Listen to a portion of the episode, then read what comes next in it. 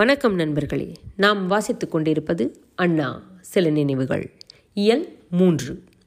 தலைமை திருமணத்தோடு போகாது. கவிஞர் சத்திரம் இதுதானே. தெருவில் வந்து நின்ற காரின் சத்தத்தோடு போட்டி போடும் கனமான கட்டைச்சாரீரத்தில் யாரோ விசாரிக்கிறார்கள். திருவரம்பூர் காமாட்சியின் குரல் மாதிரி தோன்றுவதால் யாரோ தலைவர்தாம் வந்திருக்க வேண்டும் என்று யூகித்து வெளியே ஓடினேன். முற்பகல் நேரம். நான் நினைத்தது முற்றிலும் மெய்யே. என்னை வியப்பில் ஆழ்த்திய வண்ணம் அண்ணா இறங்குகிறார்கள்.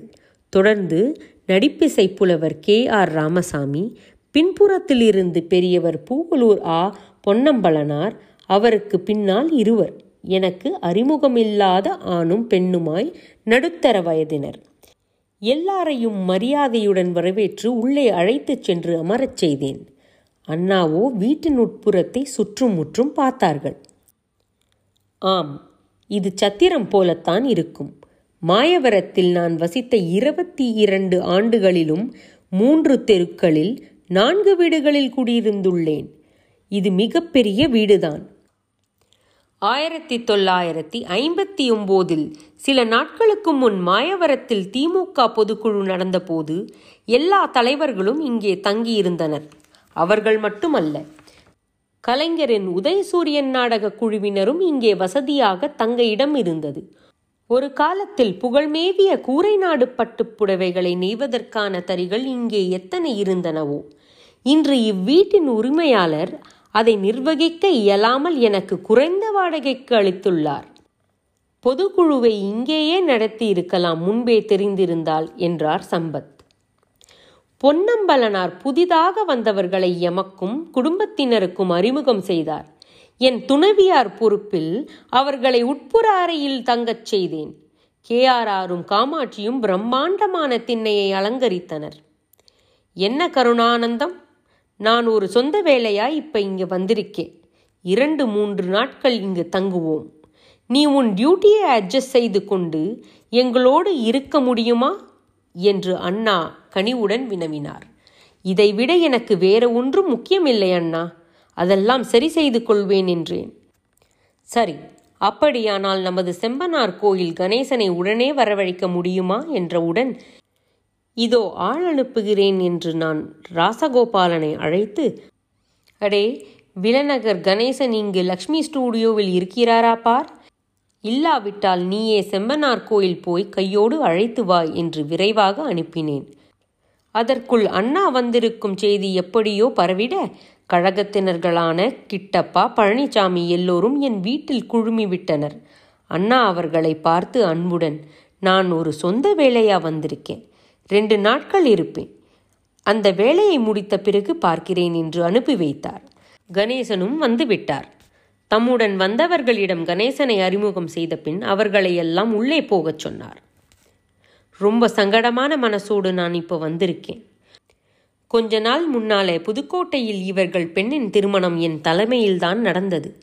மாப்பிள்ளை செம்பனார் கோயில், உனக்கு தெரியுமா என்று கணேசனை கேட்டார். திருமணத்துக்கு நான் வர முடியலை, பையனை தெரியும், பெயர் பீட்டி வாதியாராக இருக்கான், நம் அனுதாபிதான் என்றார் கணேசன். ஏராளமான சீர்வரிசைகளுடன் பெண்ணை மகிழ்வாக மணமகன் வீட்டுக்கு நம்பி அனுப்பி வைத்தார்கள். ஏமாந்தார்கள். பெண் அங்கு வாழ முடியாமல் ஊருக்கே திரும்பிவிட்டது. இந்த செய்தி உனக்கு தெரியுமா என்னும் போது அவர் திடுக்கிட்டார். தெரியாதண்ணா, ஏன் என்று கேட்டார். அதைத்தான் நீ சரியாக தெரிந்து சொல்லணும். முடிஞ்சா அந்த பையனை இங்கு அழைத்து வரணும். நிதானமா நடந்துக்கணும். போய் நாளைக்கு வா. எனக்கு விவரிக்க வண்ணாத வியப்பு. ஒரு சீர்திருத்த திருமணத்தில் தலைமை தாங்குகிறவருக்கு இவ்வளவு பொறுப்புகளா? ஒரு புரோகிதர் தம் நடத்திய திருமண மக்களை பற்றி இப்படி நினைத்து பார்ப்பதுண்டா? கணேசன் மறுநாள் காலையில் தனியாக வந்தார். முகம் பிரகாசிக்கவில்லை. என்ன சங்கதி? பையன் நல்லவன் என்று நினைத்தது தவறாக போய்விட்டதாம். துருவி விசாரித்ததில் மிக ஒழுக்கக்கேடனாம். ஏராளமான பெண்களுடன் உறவாம். ஏற்கனவே மனைவி ஸ்தானத்தில் ஒரு பொண்ணும் அதற்கொரு பிள்ளையும் இருக்கிறதாம். புதிய இந்த செய்திகளை ஓரளவு யூகித்திருந்தாலும் அண்ணா மனமுடைந்து போனார். அந்த பையன் வருவானா? நேரில் பேசி பார்க்கலாம் என்று சொன்னார் அண்ணா. மாலையில் அந்த மணமகனோடு கணேசன் வந்து விட்டார். சும்மா என் வீட்டுக்கு போகலாம் என்று சொல்லியே அழைத்து வந்தாராம். அண்ணா அவர்களையும் தன் மாமனார் மாமியார் மற்ற பெரியவர்களையும் பார்த்ததும் அந்த பையன் பயந்து விட்டான். அப்போதும் எல்லோரையும் உள்ளே அறைக்கு போகச் சொல்லிவிட்டு அண்ணா அந்த பையனிடம் அருளொழுக பேசினார். எப்படியோ அவன் திருந்தி நல்ல ஒழுக்கமுள்ளவனாக மாறி அந்த பொண்ணோடு மட்டும் வாழ்க்கை நடத்த மாட்டானா என்ற ஆதங்கம் அண்ணாவின் உரையாடலில் துணித்தது.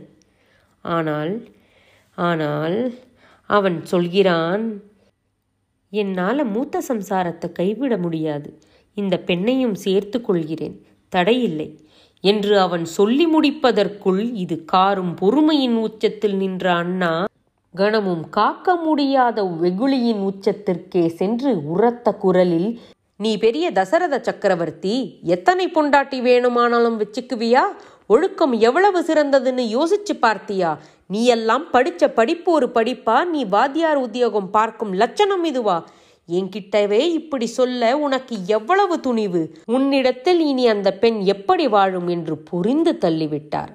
நான் கணேசனுடைய கைகளை பிடித்து கொண்டேன். இல்லாவிடில் அண்ணாவின் பேச்சுக்கு மாறாக அவர் செயலில் இறங்கிவிடுவார் போலிருந்தது. சரி சரி நீ எழுந்து வெளியே போப்பா, நீ எல்லாம் ஒரு மனுஷனா என்று நான் சொல்லிக்கொண்டே அந்த பையனை வெளியில் அழைத்துச் சென்றேன். காமாட்சி மச்சான், கே ஆர் ஆர் ஆகியோர் வெளியில் நின்றார்களே என்ற அச்சத்தினால். ஆனால் அவனோ கவிழ்ந்த தலையுடன் சென்று, சே, பொட்டி பொட்டியாய் நகைகள், லாரி லாரியாய் சாமான்கள், சீர்வரிசை. திருமண போட்டோ ஆல்பத்தை என் துணைவியும் நானும் கணேசனும் பார்த்தபோது திகைத்து விட்டோம். இவற்றுக்கு ஆசைப்பட்டு முன்னரே காதலியுடன் குடும்பம் நடத்தியவன் யோகியன் போல வேடமிட்டு ஏமாற்றியிருக்கிறான். இந்த பெண் வந்த பிறகும் வீட்டு வேலைக்காரிகள், மாட்டுத் தொழுவம் கழுவும் பெண் ஆகியோரிடமும் விளையாடியிருக்கிறான் காமவெறியன். அந்த பெண்ணின் பெற்றோருக்கு அண்ணாவும் நாங்களும் மிகவும் ஆறுதல் மொழிகள் சொன்னோம். சட்ட ரீதியான மனவிலக்கு பெறுவதென முடிவு செய்யப்பட்டது. வந்த மூன்றாவது நாள் அண்ணா புறப்பட்டார்கள். ஆர்வம் குன்றி சோர்வு மேலிட்ட முகத்துடன் அவர்களை வழி அனுப்பி வைத்த போது, இத்தனை ஆண்டுகளாக நான் பார்த்து பழகி வந்த அந்த அறிஞர் அண்ணா கண்முன் தெரியவில்லை. லட்சக்கணக்கான தம்பிகளின் சுகதுக்கங்களில் நேரடியாக பங்கேற்று துயர்களைந்திட அயர்வின்றி பணியாற்றும் அருளாளர், அன்பாளர், ஈடு இணையில்லாத இனத்தின் தலைவர், தனித்த பெருமகனார். ஐயோ, நினைக்க நினைக்க என் விழியூற்று பீரிட்டு பார்வையை மறைத்தது. நீண்ட நேரம் ஆயிற்று. என் கண்ணருவி வறண்டு போக